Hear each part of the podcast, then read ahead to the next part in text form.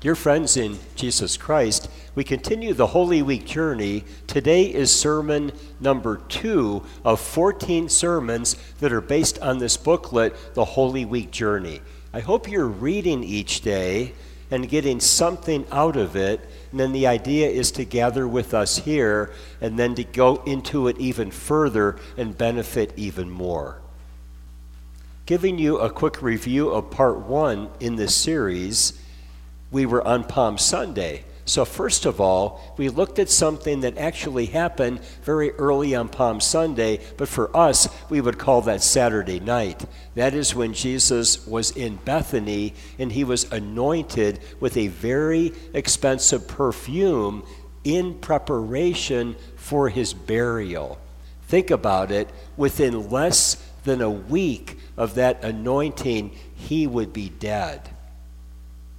And then also in our first part on Sunday morning, then, that is when he made his triumphal entry into Jerusalem. So warmly welcomed. It's such a contrast, isn't it, that we come then to Friday of Holy Week and the people are shouting, Crucify him! What a sharp, sharp contrast. I tried to give you a little bit of a better idea why maybe that was the case in the sermon last weekend. Today we're in part two, so we are on Holy Monday, and Jesus, we're going to see, curses a tree.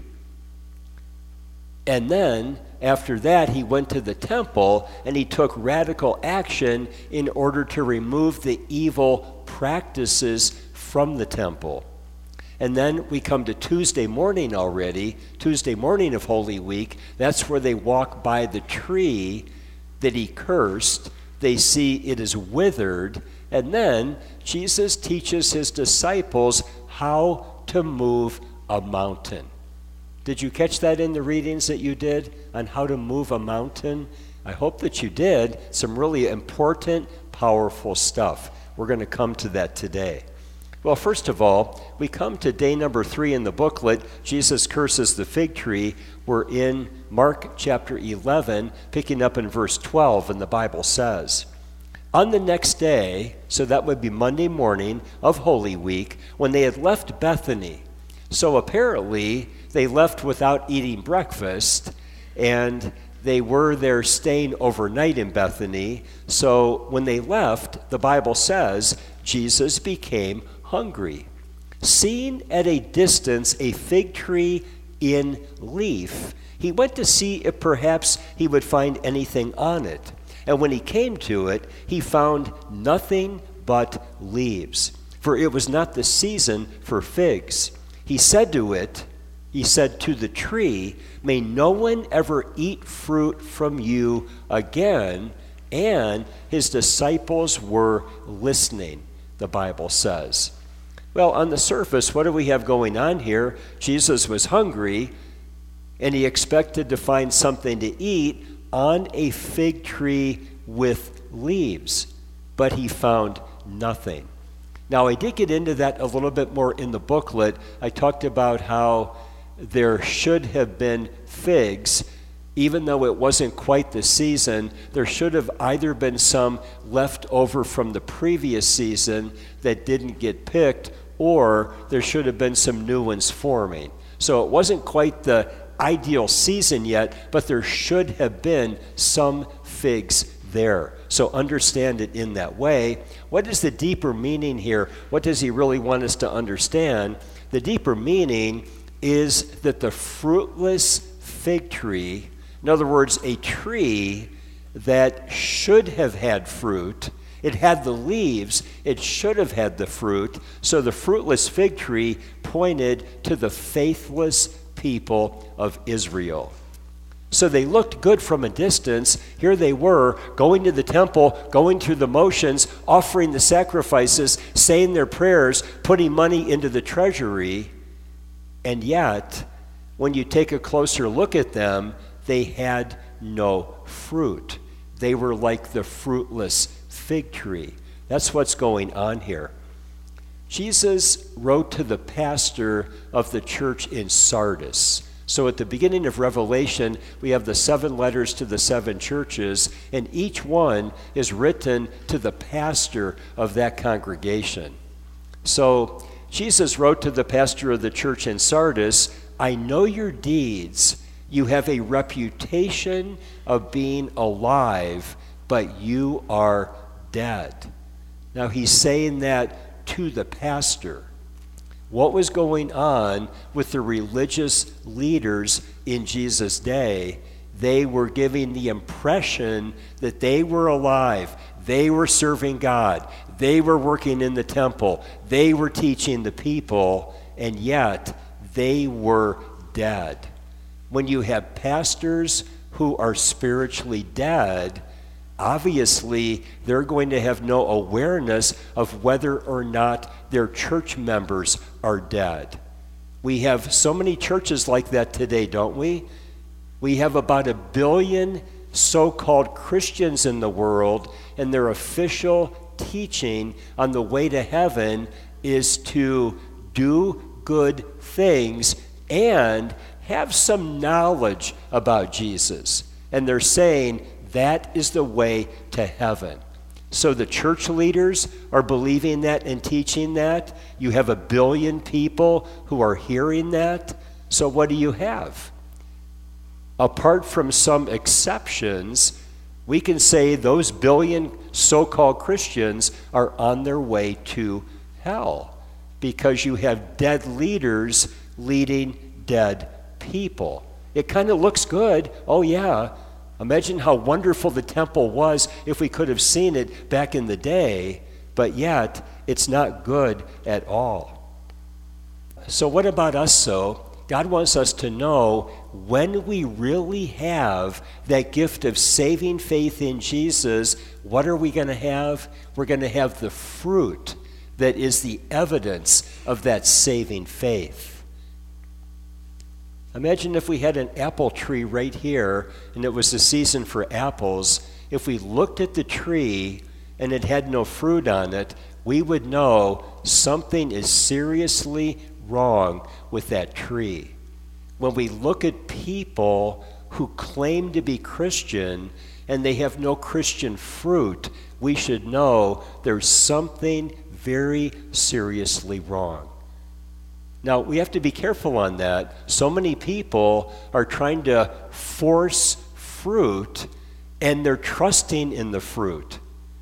They're not thinking about Jesus. They're trying to do good and somehow think, well, look at all the good I'm doing. I must be okay. That's not the way to heaven either. We should have total confidence in Jesus. And when we do by the grace of God, the fruit will come naturally. May God grant that to us all.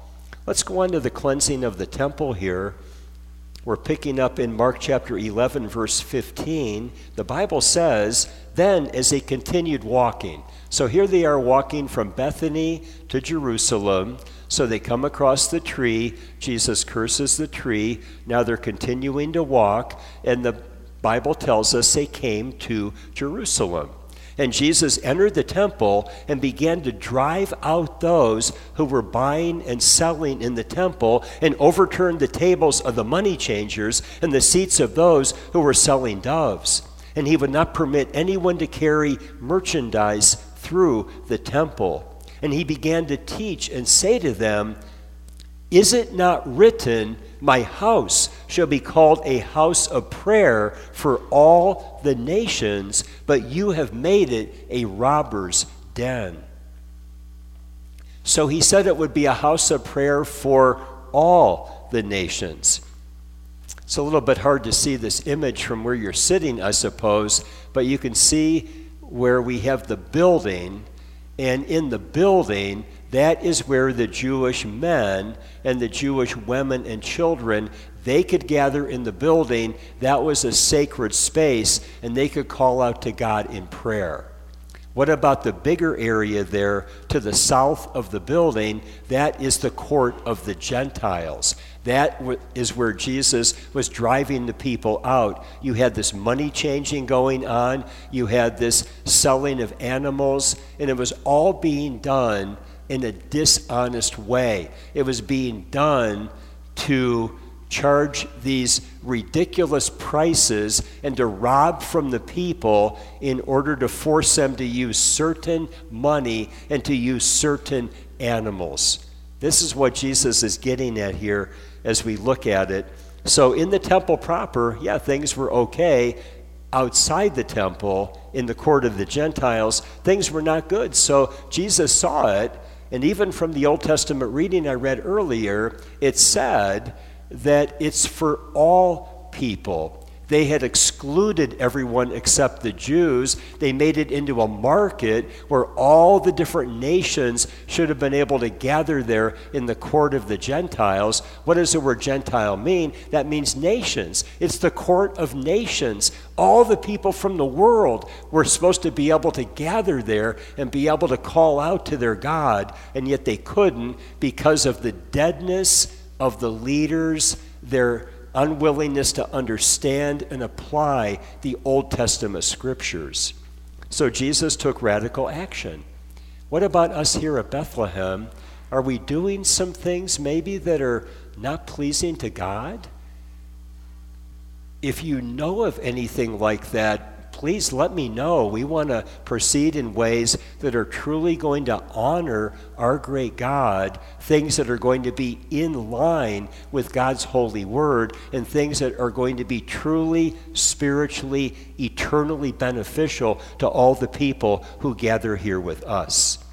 Continuing in the reading here, we go to verse 18 now. The chief priests and the scribes heard this. In other words, they heard what Jesus had said and began seeking how to destroy him. For they were afraid of him, for the whole crowd was astonished at his teaching. When evening came, they would go out of the city. So I want to talk here for a moment about the rage of the Jewish leaders. This is just such, such foolishness. So, on the very day that Jesus raised Lazarus from the dead, Think about the greatness of that miracle. Here is Lazarus dead for four days, and Jesus raises him to life. Isn't that like taking away every possible doubt that anyone could have had as to whether or not he was the Messiah? What does the Bible say regarding that event? It says the Jewish leaders from that day on planned to kill him from that day on. That should have been the straw that broke their unbelief, and yet, in, a, in the opposite way, it was a straw that said, Now we know that we must put that man to death. That is such spiritual blindness. That is such a rejection of God the Holy Spirit. And yet, we live in that kind of a world today.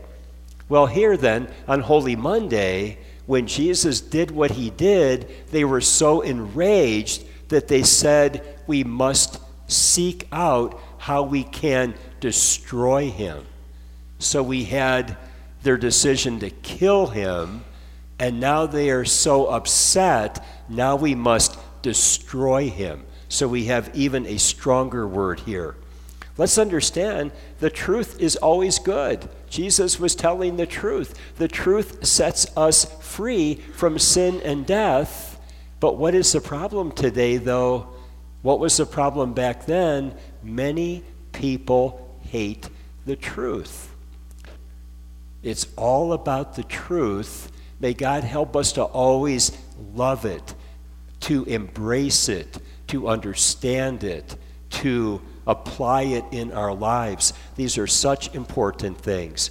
And then at the end of this section here, it said they went out of the city. So, thinking about the map here, most likely they went back out to Bethany. They probably stayed overnight again at the home of Lazarus, Mary, and Martha, a couple miles from the city, and then they were able to easily return the next day to Jerusalem. Finally, we come to day five here. So we have the lesson of the withered fig tree. Now, the tree was probably withered on Monday evening, but maybe they walked by it when it was getting dark. Maybe they walked by it and they were so, they were so like, had their minds filled with what Jesus had done in the temple with the whip and driving out all those people that they didn't even see the tree. We don't quite know how to put that all together. But the text tells us here, though, picking up in verse 20, as they were passing by in the morning, this would be now on Tuesday of Holy Week, in the morning, they saw the fig tree withered from the roots up. This is so unusual from the roots up. Generally, when a tree is dying, it is dying from the top down. But this tree was withered from the roots up. I think what Jesus was trying to do here is he was trying to say this tree is a hypocrite. The tree, being in full leaf, is trying to give the impression I am a healthy, fruitful tree, and yet it had no fruit. So Jesus, by causing the tree to wither, because he cursed the tree, he was exposing the hypocrisy of the tree. He was saying, I'm not going to let you give the impression that you're a fruitful tree when in fact you have no fruit. So he cursed it and it withered from the roots up. And then, what was he doing in the temple? In a sense, he was saying, You religious leaders because you are doing all of this buying and selling and money changing right here, where all people in the whole world are supposed to be able to gather and call upon God. Because you are doing that, you are being hypocrites, and I'm going to expose you by driving these people out of that area. I hope you can see how that all fits together in a really important way. And then picking up in verse 21, being reminded, Peter said to him, Rabbi, look, the fig tree which you cursed has withered. And Jesus answered, saying to them, Have faith in God. Truly I say to you, whoever says to this mountain, Be taken up and cast into the sea, and does not doubt in his heart, but believes that what he is saying is going to happen, it will be granted him. Therefore, I say to you, all things for which you pray and ask, believe that you have received them, and they will be granted you. Really, what Jesus is doing here is he's going beyond the whole topic of hypocrisy, and now he's talking about trust in God and about the power of prayer. So that's the direction he's going in uh, when he cursed the tree, he was calling upon God his Father, and what he said happened because he had total faith in God the Father. And he's trying to say to his disciples, You guys can do what I did and more when you are rightly trusting in God our Father. And then he said in verse 25 and following, Whenever you stand praying, forgive if you have anything against anyone, so that your Father who is in heaven will also forgive you your transgressions. But if you do not forgive, neither will your Father who is in heaven forgive your transgressions. First of all, um, amazed at the withered tree. So Jesus cursed it on Monday morning, and then they notice on Tuesday morning it is withered. So, Jesus, again, he wasn't talking now about hypocrisy, but now he jumps over to the power of prayer. So, a key ingredient of prayer that is complete trust in God. Think about this quote by Dr. Kretzmann. He explained the confidence must be absolute, unqualified, not tinged by the slightest doubt. I suppose we could conclude that all of us are living with some doubt. I mean, here we are, fallen creatures, living in a fallen world. God has given us that gift of faith by which we are trusting in Jesus. That's wonderful. We have forgiveness and eternal life, and yet when we think about what we pray, is everything happening that we pray? Well, I can't say yes to that. Do I want that to be the case? Is there somehow some way I could have like a greater faith in God, a more complete faith in God? How does that happen? That does happen, I believe, as we are in the Bible in a serious way. But then you must combine that, though, with taking what the Bible says and stepping out in faith and putting the Bible into practice. So, what am I talking about? I'm talking about a form of spiritual exercise. So, when I think about doing exercising, I've been doing a little bit myself, and I don't have a lot of capacity with breathing. So, I was in a situation where uh, we went to this little place where we could walk or run, and um, early on going there, uh, about a month or so ago, I think I could I could run about halfway around the track, and I was pretty winded, and then I started walking. Well, after a couple weeks, I could run all the way around the track one time before I got winded and had to start walking. And now I'm up to about two and a half laps before I get winded and start walking. So, in other words, as I force my body to do more, my body is responding, thankfully, and, and it's getting a little bit healthier, a little bit stronger. Well, how does that work spiritually?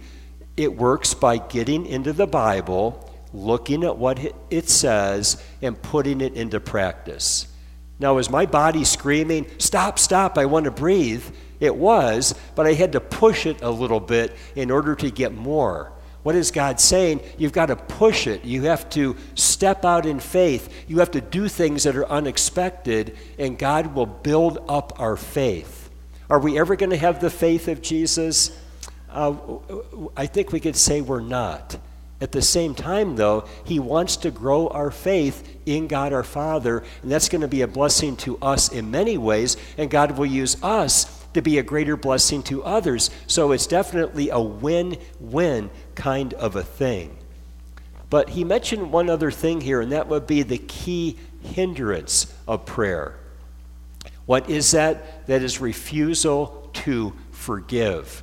I want to share here a quote from Dr. Kretzmann on this topic. It's a little bit longer quote. He wrote, There cannot be in the heart of a praying person hostility, hatred, anger, ill will, or any other unfriendly feeling which is different than the demand of God that a forgiving spirit must dominate our actions. No matter whether Christians have been wronged with or without reason, whether they feel hurt rightfully or wrongfully, their hearts must be filled with forgiveness toward all men or toward all people. Forgiveness is so vital. You've heard me preach on it a number of times here. I put the diagram there as a reminder about the importance of forgiveness comes freely and fully from God to us through Jesus. Because forgiveness has come freely and fully to us, it is vital that forgiveness flows freely and fully from us to all others who have sinned against us. Now, don't forget this difference. When forgiveness comes from God to us, that is God's forgiveness. That is a forgiveness that saves our souls. When forgiveness goes from us to others, that's not God's forgiveness, that is our forgiveness. That doesn't save their souls. If someone did something horrible to us, and let's say they're not even sorry, should we forgive them? Oh, by all means. Why should we forgive them? Not because they deserve it, not because they're sorry. We should forgive them because God has forgiven us. And Jesus is saying, if we refuse to forgive them, then God will stop forgiving us. We don't like that, do we? there's certain people that can give us a difficult time. We can maybe dislike certain people, we can hate certain people, and we don't want to forgive them. For the Christian, that is not an option. Jesus is saying if you want to keep getting God's forgiveness coming to you, it is essential that you continue to extend your own free and full forgiveness to all other people. Now, sometimes people say, Oh, if I do that, Pastor, he's going to get away with it. That's not true. All you're doing is keeping the forgiveness flowing from God to you when you extend forgiveness there. That guy over there, he still needs forgiveness from God to him. So he hasn't gotten away with anything. But we are doing what God has called us to do. These are such important things. May God help us. Let us pray. Father in heaven, the great deceiver is great, but you are greater. Grant us spiritual eyes, grant us saving faith, and grant us the evidence of fruit. We also ask for unwavering trust in you, and we also ask for a free flowing of forgiveness from us to others. We pray all these things in Jesus' name. Amen.